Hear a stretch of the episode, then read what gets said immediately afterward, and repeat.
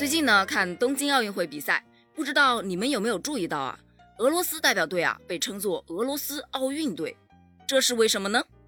不管你们好不好奇呢，反正我是挺好奇的，所以呀，我就去翻了翻资料。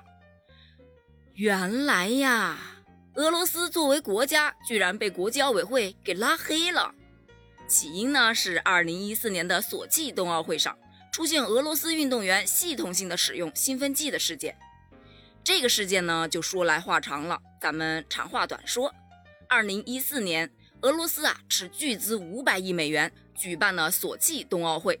在这次冬奥会上呢，俄罗斯运动员们在主场地大放异彩，夺得十三金、十一银、九铜的好成绩。而这个成绩啊，太好了，引起了某国的怀疑呀。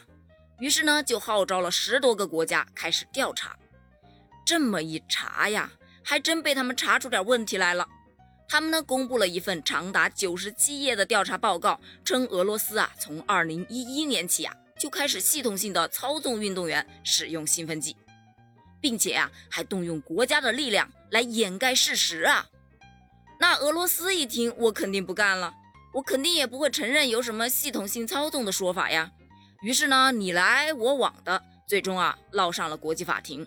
国际体育仲裁法庭呢，就世界反兴奋剂机构与俄罗斯反兴奋剂机构的纠纷呐，做出了裁决，剥夺了俄罗斯这个国家参加大型体育赛事的资格两年，也就是啊，在二零二二年十二月十六日之前啊，俄罗斯啊都得在小黑屋里待着了。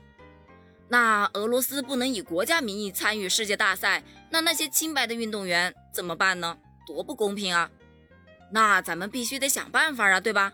于是啊，他们就以俄罗斯奥委会的名义啊组队参赛。这个参赛队伍呢，由三百三十五名运动员组成，分别参加田径、游泳、体操等二十八个大项的比赛。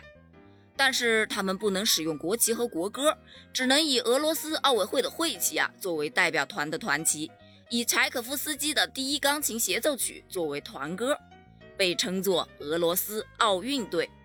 所以呀，在东京奥运会的开幕式中啊，第七十七位出场的俄罗斯奥运队啊，他们与难民代表队一样，在没有国旗的背景下出场。